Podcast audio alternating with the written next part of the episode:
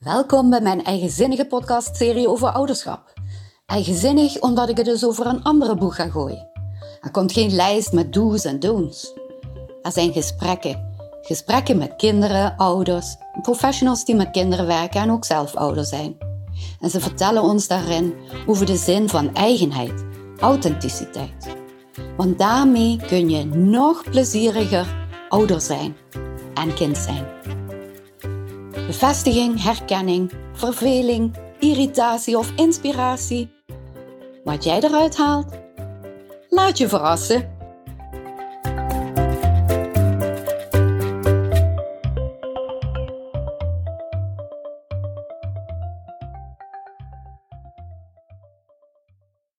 Welkom bij aflevering 6. Dadelijk hoor je eerst een prachtig gesprek met Mendel moeder van vier kinderen. En daarna lees ik de antwoorden voor van een tienjarige basisscholier. Bij al onze gesprekken komt naar voren dat mensen heel graag buiten zijn met elkaar, omdat de gesprekken dan als vanzelf op gang komen en iedereen zijn hoofd, maar ook zijn hart lucht op een manier die heel eenvoudig is. Maar ja, je kunt natuurlijk niet altijd naar buiten en in de winter is het snel donker, soms erg guur. En dan heb je niet de mogelijkheid om uitgebreid naar buiten te gaan. Dan zijn er toch nog wat leuke mogelijkheden om, wanneer je kind iemand is die snel zegt, uh, als je iets vraagt, hm, goed, weet ik niet. Of uh, eigenlijk daar helemaal geen zin in heeft. Er uh, op een ander moment met een soort achterdeurtje toch een heel leuk gesprek te krijgen. Tijdens het avondeten of bijvoorbeeld bij het naar bed brengen. En daar heb je een hulpmiddeltje voor, dat heb ik al eens eerder genoemd. Vragen aan je kind, 50 vragen aan je kind. Heel leuk van wowopvoedcoaching.nl. Daar staan allerlei vragen op losse kaartjes. En die kun je gewoon elke dag eentje stellen. En daar staat ook op een paar tips voor als je vaak, je kind vaak zegt ik weet het niet. Vraag dan eens, wat zou je antwoorden wanneer je superheld of je knuffel dit antwoord geeft? Het is makkelijker om het antwoord te geven voor iemand anders voor je kind. Dat voelt veiliger dan wanneer hij zelf na moet denken en zich bloot moet geven. En een voorbeeld van zo'n vraag is bijvoorbeeld: als jij voor één dag juf of meester van jouw klas zou zijn, wat zou je dan doen? En dan staan er nog een paar vraagjes om door te vragen. En zonder dat je direct gaat vragen, vertel eens iets over school of wat heb je, was het leuk op school vandaag, kom je toch erachter wat voor je kind heel belangrijk is, wat er misschien nog moeilijk is en wat hij nog fijner zou vinden. Een andere vraag is bijvoorbeeld, wat zou je doen als je voor één dag onzichtbaar kon zijn? En ook daarmee komen onverwachte verlangens en wensen naar voren waar je het normaal niet zo gauw over hebt. Dit zijn een paar gewone kleine tips, maar ga nu maar eerst genieten van de inhoud van deze aflevering. Hoi, wat leuk dat je bij mij aan tafel wil schuiven om te praten over plezierig ouderschap. Wil je iets over jezelf en jouw gezin vertellen? Ja, hallo, fijn dat ik hier kan zijn. Uh, ik ben Mandel Vlieks. Ik ben 38 jaar oud en ik ben moeder van vier kindjes van 9, 7, 4 en 3 jaar. Um, ja, ik werk uh, via PGB bij een jonge man die een stoornis in het autisme spectrum heeft. En daarnaast werk ik bij mijn man in zijn eigen bedrijfje. Uh, en dat kunnen we samen goed combineren met ons gezin. En uh, ja, uh, centraal in ons gezin staat, dat wil ik ook wel even vernoemen, onze band met onze schepper, onze God. En de reden dat ik dat vermeld is omdat het veel invloed heeft in hoe we met elkaar omgaan, hoe we met druk omgaan en hoe we met problemen ja, proberen op te lossen waar we tegenaan lopen. Oh, mooi. En um, ja, je zult gegarandeerd heel veel leuke momentjes meemaken en natuurlijk ook wat minder leuke. Maar kun jij iets uh, vertellen over een, ja, een leuk moment met één of met meer van je kinderen van de afgelopen tijd?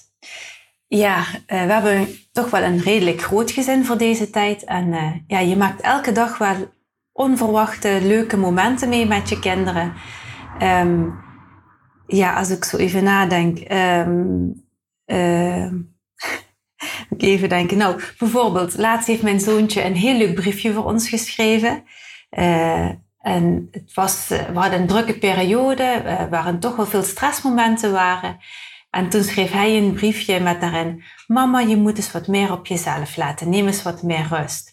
En denk voor zo'n jong kind dat hij daar bewust mee bezig is, dat raakte me heel erg. Wauw, dat raakt mij ook. Oh, wat is dat mooi, hè? Ja, dat deed me ook heel erg goed dat hij daaraan dacht. En uh, ja, ook de tekeningetjes die de kinderen voor je maken, de knuffels, um, onverwacht opmerkingen die ze maken, uh, hoe ze op situaties inspelen. Soms verbaast me dat ze aan bepaalde dingen denken waarvan je denkt van, oh, dat ontgaat kinderen. Maar ze hebben alles heel goed in de gaten. En uh, ja, dat levert hele prachtige momenten op. Wauw. Ja, en omdat jij de kinderen in zo'n verschillende leeftijden hebt, kun jij eigenlijk zien hè, hoe die ontwikkeling zich doorzet. Maar ja, goed, elk kind blijft dan nog steeds anders. Hè? Maar ja, een kind van vier kan iets minder dan een kind van negen. Ja. Maar in jouw geval... Um, maak je in ieder geval met alle vier hele leuke dingen mee. Wat wil je graag misschien nog eens vaker kunnen doen met je kinderen? Want ja, in die drukte is het niet altijd mogelijk om jouw plannetjes misschien te realiseren. Maar wat zou je graag willen als je onge... Ja, als, uh, als alles mee zou zitten, zou ik gewoon echt um, meer met de kinderen naar buiten willen. Mm Boswandelingen maken. Dat doen we al, al vaak als gezin zijnde. Maar uh, we merken als we het doen, daar genieten we allemaal van. Mijn man, ik, de kinderen. Um, en gewoon ook meer leren, vaardigheden krijgen die daarmee te maken hebben. Zo'n natuur, zoals plantjes herkennen. Uh, um, ja, genieten van alles wat te zien is in het bos. En dat vinden de kinderen ook heel erg leuk. Ze komen altijd heel vrolijk en ontspannen terug. En uh, ja, daar genieten we heel erg veel van. Wow. En als dat meer kon, kon, dan deden we dat, ja. Ja, en het is ook gewoon heel gezond, hè. Om kinderen veel buiten te laten zijn. Want uh, frisse lucht doet wonderen op alle gebieden. Ja, dat ah. maakt ook bij mijn oudste zoon. Uh, hij heeft dan autisme. En um, ja, in tegenstelling tot wat, tot wat vlug gedacht wordt, is dat hij juist heel veel empathie en medegevoel heeft voor anderen. Uh, heel goed alle gevoelens oppikt van wat om zich heen gebeurt van andere mensen. Mm -hmm. En zo had hij laatst dat hij ook een beetje in een negatieve spiraal zat. Hij heeft moeite om uh, um, negatieve ervaringen achter zich te laten. Hij, hij, onthoudt heel makkelijk alle negatieve dingen. Het is een beetje mens eigen natuurlijk, ook buiten het autisme om. Mm-hmm. En hij komt dan heel moeilijk uit die neerwaartse spiraal. En dan had ik als voorbeeldje voor hem, want hij was een beetje boos op, zich, op zichzelf en hij zei, dat komt door mijn autisme. En om duidelijk te maken dat we allemaal wel die neiging hebben als mensen, ja. had ik een leeg A4'tje gepakt en daar een stipje op gemaakt met een pen. En toen vroeg ik aan zijn broertjes en zusje, wat zie je? En toen zeiden ze allemaal, een stipje. En toen vroeg ik aan hem, wat zie jij? En toen zei hij ook, ik zie een stipje. Ik zeg, ja, en dat, is, dat kleine stipje is wat wij allemaal zien, met en zonder autisme. Wat wij vergeten te zien is het grote witte vel waar het stipje op staat. En dat zijn eigenlijk alle leuke dingen die we meemaken. En de kleine stipjes zijn die negatieve dingen. En we zijn geneigd om naar die negatieve dingen te kijken, terwijl er ook zoveel moois is om aan te denken. Dan zullen we allemaal dan iets gaan opnoemen wat leuk is. Want vaak is het moeilijk om over iets te praten wat leuk is, om dan negatief te blijven denken. Want dan moet je twee dingen tegelijk doen. Nou, dat, dat ging eventjes niet. Het was toch te moeilijk, te veel gevraagd. En um, ja, die dag heb ik hem ook gewoon thuis gehouden van school. Dan ben ik met hem een boswandeling gaan maken. En um, in het begin wilde hij niet praten. En dan laat ik hem ook en denk van ik moet niet gaan forceren. Laat hem gewoon lekker wandelen, mhm. lekker rondhuppelen. En na een half uurtje begon hij echt als een waterval te praten. En aan het einde van de ochtend kwamen we terug. En toen was hij zo opgebloeid en zo'n vrolijke jongen weer. En hij had zoveel leuke dingen verteld. En dan denk ik van ja, dit had hij even harder nodig dan wat ik kon leren op school. Niet dat ik zo gauw thuis hou van school, maar dit was gewoon even nodig. En ik was gewoon heel erg trots op hem dat hij zijn emoties ja, een zo goed, zo'n goede wending had kunnen geven. En dat is ook een mooi momentje, vind ik. Van, Ja. Voor de ene is het wat moeilijker dan voor de andere. Dat het toch mogelijk is. Dat, dat, dat Wat knap kost, dat jij je kan afstemmen op dat ene kind wat op dat moment juist dat nodig heeft. Dat, dat is een kunst. Ja, en dat lukt ook niet altijd. Nee. Want dat is met vier kindjes thuis. Ehm, soms kan het zijn dat ze alle vier niet lekker in hun vel zitten. Mhm. En ehm, dan kan het zijn dat eentje begint te huilen en de ander vindt dat te veel lawaai. Dus die houdt zijn handjes voor de oren en die gaat dan ook schreeuwen omdat dat te veel lawaai maakt. Waardoor de ander ook weer overprikkeld raakt. En dan heb je een hele spiraal naar beneden en dan heb je vier huilende kindjes. Ja. En dan voel je je als moeder heel vaak overvraagd. En dan denk Ja. je, hoe ga je dit oplossen? Dan kun je ze allemaal even in een andere ruimte zetten om ja, een beetje de prikkels te reduceren en ze rustig te krijgen. Maar het kan soms een hele uitdaging zijn als je 's morgens op tijd op school moet zijn. Je moet ze aankleden en je moet alles doen. Het, het is altijd wel stressen, vind ik, om op tijd op school te zijn. En helemaal als zoiets voorvalt natuurlijk.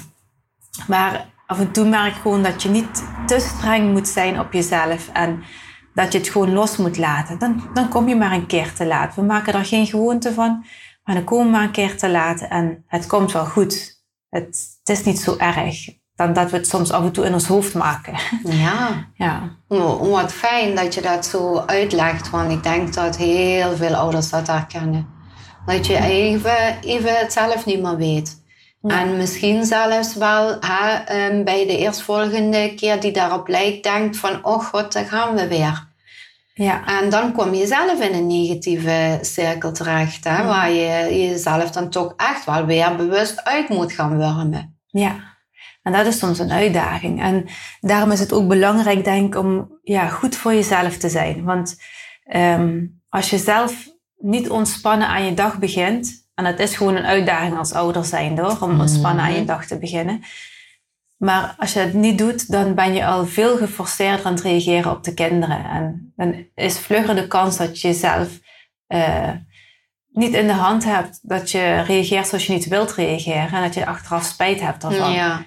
En dat kan voorkomen, want bij ons gaat ook niet altijd alles goed hoor. Er zijn Nee. echt wel eh, piekmomenten in ons leven. En dan doe ik mijn stem verheffen en dan doe ik schreeuwen. En achteraf heb ik daar spijt van. Mhm. En dan zeg ik ook sorry tegen de kinderen. Leg uit waaraan het ligt. Ehm, en je hoopt gewoon dat die momenten niet terugkomen. Maar de waarheid is, is dat die momenten er altijd zullen zijn en ook altijd zullen Die komen. zullen altijd blijven. Ja, want het leven verloopt niet gladjes. Er zijn Nee. altijd wel probleempjes of iets of wat, waardoor je gestrest bent Ja. of waardoor de kinderen gestrest zijn. En ehm, daarom doe ik proberen s morgens eh, voor de kinderen op te staan. Dat ik gewoon een momentje voor mezelf heb. Even mijn koffie heb gedronken. Eh, vaak zorg ik ook al dat ik gegeten heb voordat de kinderen aan tafel komen. Want eh, dan maakt dat ik ook veel beter in mijn vel zit. En ik weet gewoon van tevoren, als ik een dag heb wat veel van mij gaat eisen, waar veel dingen gaan plaatsvinden die uit mijn comfortzone zijn, of die uit, voor de kinderen overweldigend zijn. Soms weet je al van tevoren, sommige dingen zijn een uitdaging. Dan neem ik ook even een moment, wat voor mij dan helpt, om te bidden. En dan leg ik dat gewoon voor in gebed. En gewoon dat geeft me de kracht eh, om rustiger te blijven op de momenten die ertoe doen. En ja, dat vind ik wel ook heel belangrijk. En dan krijg je weer rust. En dan krijg ik weer rust. Heerlijk, Ja. heerlijk. Je zei straks eh, zo'n mooi briefje van je zoontje, hè, van eh, mama. En behalve zo'n briefje heb je ook wel eens met een van je kinderen zo'n een onverwacht gesprek over zo'n onderwerp of over de Heer of over de dood of over een leven. Ja, heel Ja? vaak. Met, met de jongste is dat nog eh, ja, niet echt mogelijk. Mhm. Nou, ze, ver- ze verrassen je soms wel met een vraag. Nee. Bijvoorbeeld laatst, Bijvoorbeeld? bijvoorbeeld laatst vroeg ik van... eh, eh, of ik vroeg dat niet. Ze kwamen er zelf mee. De, mijn zoontje was toen drie jaar en hij zegt zo van... eh, ik weet waar Jezus woont. Ik zeg, oh ja, vertel me eens, waar woont Jezus? En toen wees hij naar rechts en hij wees naar het noorden en hij zegt, in Sittard. Ik zeg, oh nou, dat is wel leuk om te weten dat hij dan daar woont. maar zo'n dingen. En dan vol overtuiging dat dat uh, klopt en zo. En ja. dat vind ik wel heel erg leuk. ja, wat grappig hè. Ja, ja. En, ja, en dat je dan ook doorvraagt van hoe, hoe ze daarbij komen. Ja, ja. ja. En, en soms, um, ja, wat dan ook leuk is, is... Um, uh, ja, je, je wilt graag weten hoe ze het op school hebben gehad of hoe hun dag is geweest. En ik denk dat iedereen wel herkent dat als je dat vraagt, dat je als antwoord krijgt goed en meer niet. En uh, uh, wij doen altijd, we hebben de gewoonte om uh, s'avonds voor ze gaan slapen, doen ze eventjes bidden. En dat doen ze zelf heel graag. Dat hoeven ze niet. We vragen altijd van wie wil er bidden? Nou, mm -hmm. steken ze allemaal hun vinger op, ik, ik, ik. En dan mogen ze om de beurt even bidden. Ja. En dan is het heel leuk, want dan zie je pas echt wat in ze leeft. Want dan gaan ze opeens vertellen wat ik honderd keer kan vragen en waar ik geen antwoord op krijg. En dan gaan ze om de leukste dingen bidden. Of nou om een Mario Nintendo game is, wat ze heel erg leuk vinden. Of zoals mijn zoontje van drie, die heel trots was dat hij op, uh, op de wc heeft gepoept. Dat vertelt hij dan. Ja. En um, ook heel onverwachts, mijn oudste zoon die staat dan meer stil met gebeurtenissen in de wereld. Ja. Die hoort dan een nieuwsbericht. En die kan dan echt bidden voor andere mensen oh. uh, die wat ergs hebben meegemaakt. En dat is wel fijn om te zien op dat moment wat in ze leeft. Want soms wil je het heel graag weten en kom je dan niet achter. En Ja. zo, ja, ze hebben, misschien dat dat hun ogen ook gesloten zijn, dat ze niet zo afgeleid zijn. Dan komt opeens alles uit hun hartje en hoor je wat leeft. En dat is heel leuk om, om mee te krijgen op die manier. Oh, Ja. wat leuk hè. Ja. Ja, dat geeft weer echt zo'n family gevoel ook hè. Ja, dat je met elkaar absoluut. verbonden bent. Ja. Heerlijk. Dan weet je weer waar het eigenlijk allemaal voor is hè. Kom je weer met twee pootjes op de aarde terecht als je nog in je drukke hoofdje mocht zitten. Ja. Ja. Ja. Dat is voor jullie ook goed voor het slapen gaan. Ja. Ja. Alles oké, oogjes dicht. Ja. En morgen is een nieuwe dag. Ja. Maar ehm, ja, je zei net al, het loopt natuurlijk niet altijd gladjes. En je hebt al heel veel eh, leuke tips gegeven over wanneer het niet zo gladjes loopt. Is er misschien nog iets wat je daarover kwijt wil?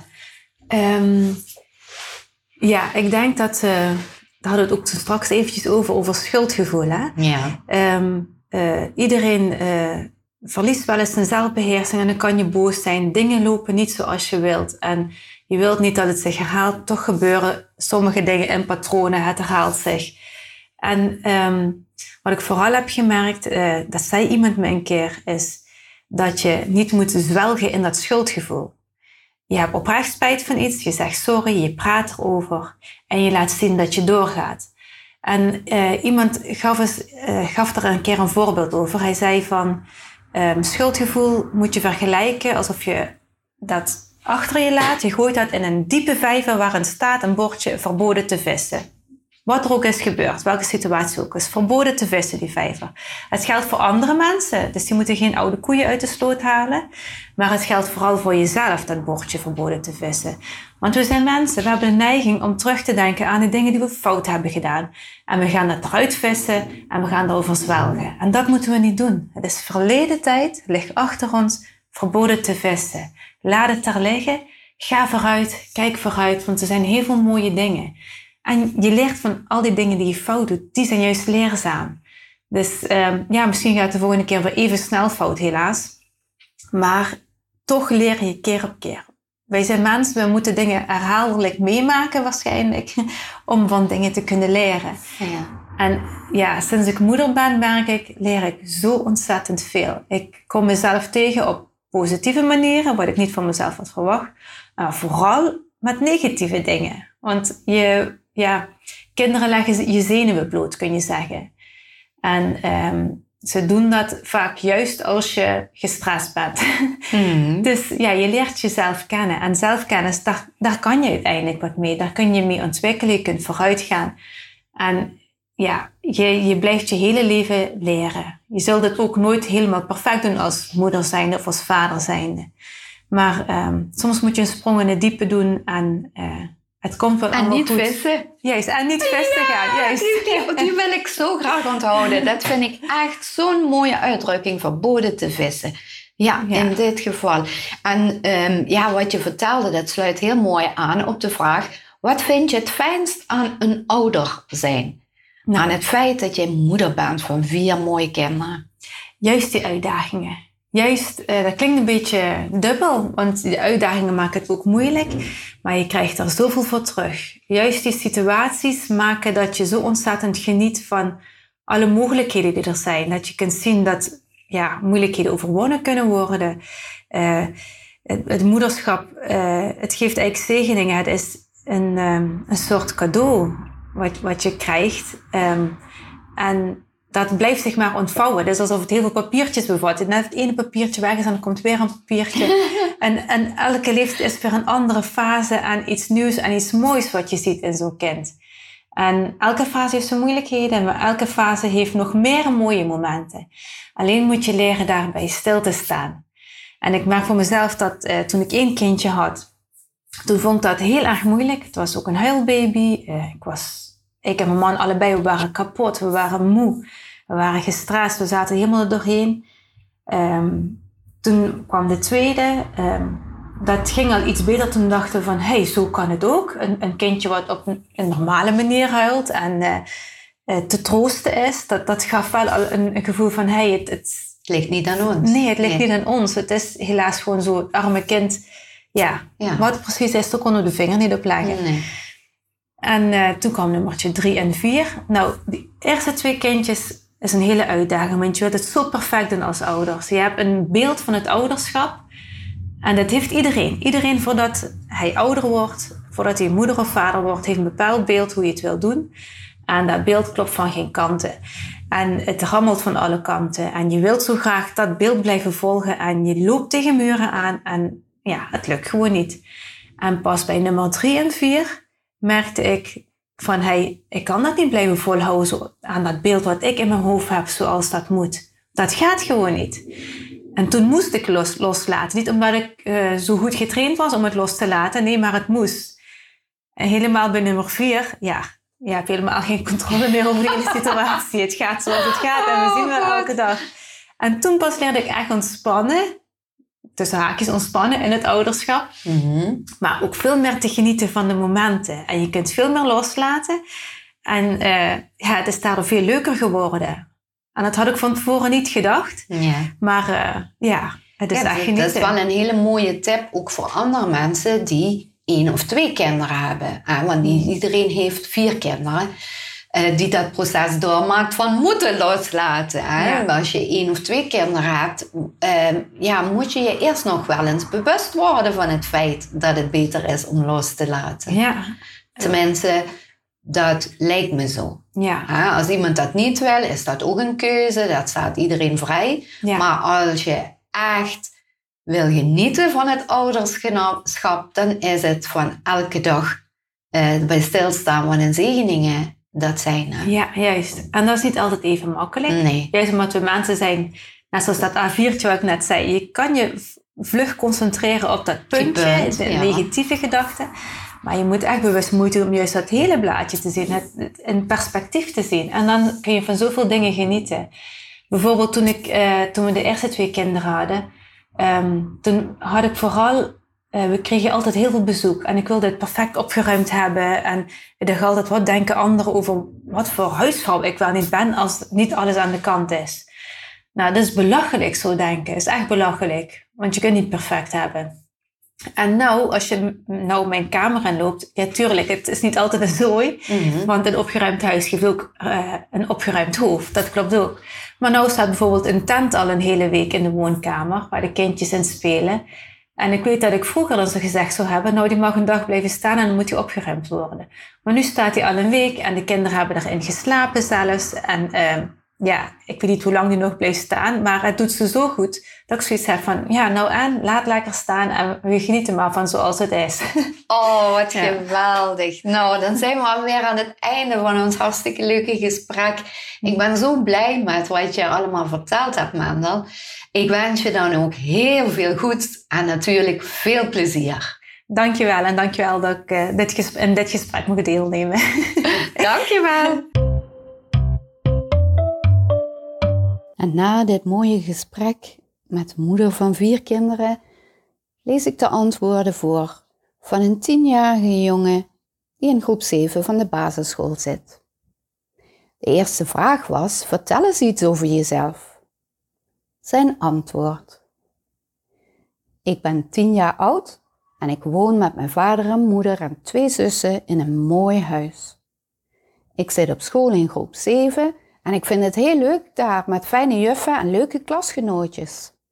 Alleen baal ik nu wel heel erg van corona. De tweede vraag was: Kun je een grappig, ontroerend of gek moment met een van je ouders herinneren? Ja, dat was toen mijn vader me van voetbaltraining kwam halen en dat hij voor de grap via de achterbak in de auto klom. En toen zei ik zit vast. Het zag er zo grappig uit. De derde vraag is: wat wil je graag vaker doen met je ouders?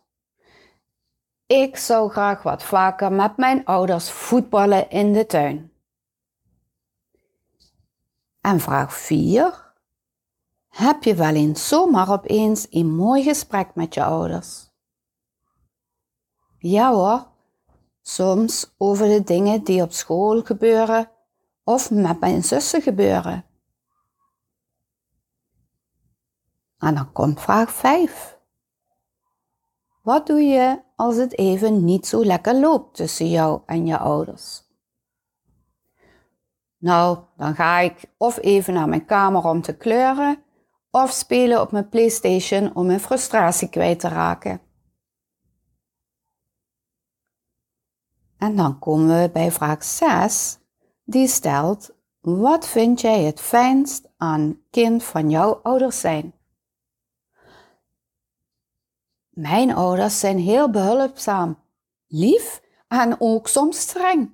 Ze proberen het heel vaak gezellig te maken door iets leuks te doen of lekker eten te maken en dan de tafel feestelijk dekken. En op de laatste vraag of hij nog een tip heeft voor andere ouders om meer plezier met hun kinderen te maken. Nee, zegt hij, ik heb geen tips. En op mijn vragenblaadje staan onderaan de pagina twee vragen voor ouders die ook met kinderen werken.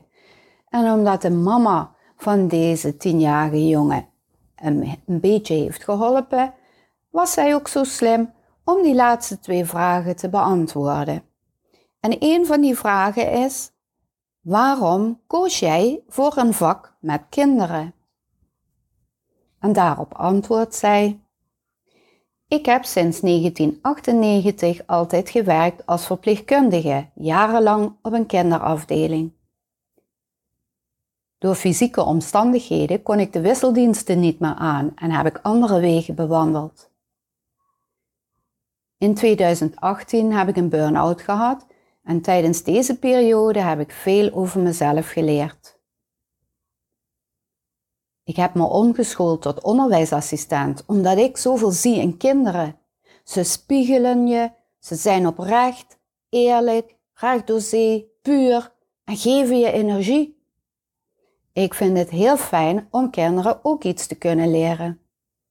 Zowel didactisch, maar ook sociaal-emotioneel. Ik vind het heel waardevol en een eer om te werken met kinderen. In 2021 start ik ook nog met de deeltijdopleiding aan de PABO. Zo graag wil ik met kinderen blijven werken. En dan de tweede vraag bij ouders die met kinderen werken is: hoe is bij jou de link tussen je ouderschap en het professioneel bezig zijn? En daarop antwoordt zij: de duidelijke structuur die op school geboden wordt aan kinderen, probeer ik ook thuis te handhaven. Het werken met de kinderen op school heeft mij inzichten gegeven hoe ik dit daar kan toepassen. En een voordeeltje is dat ik mijn kinderen nu ook veel beter kan ondersteunen in hun leerwerk thuis. En voor de rest ben ik gewoon moeder van drie kinderen waar ik heel heel trots op ben. Dankjewel, lieve mensen, voor het beantwoorden van mijn vragen op een best wel korte termijn in deze hectische tijd. Het is jullie ook aan te zien dat jullie heel veel van elkaar genieten en elkaar ook nodig hebben.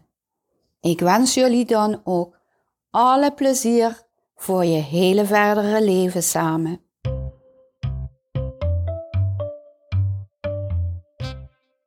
Superleuk en dankjewel dat je luisterde naar deze aflevering. Wil je meer van deze verhalen horen? Abonneer je dan. Je kunt me nog een groot plezier doen door andere mensen attent te maken op mijn luistermomenten. Graag tot een volgende keer.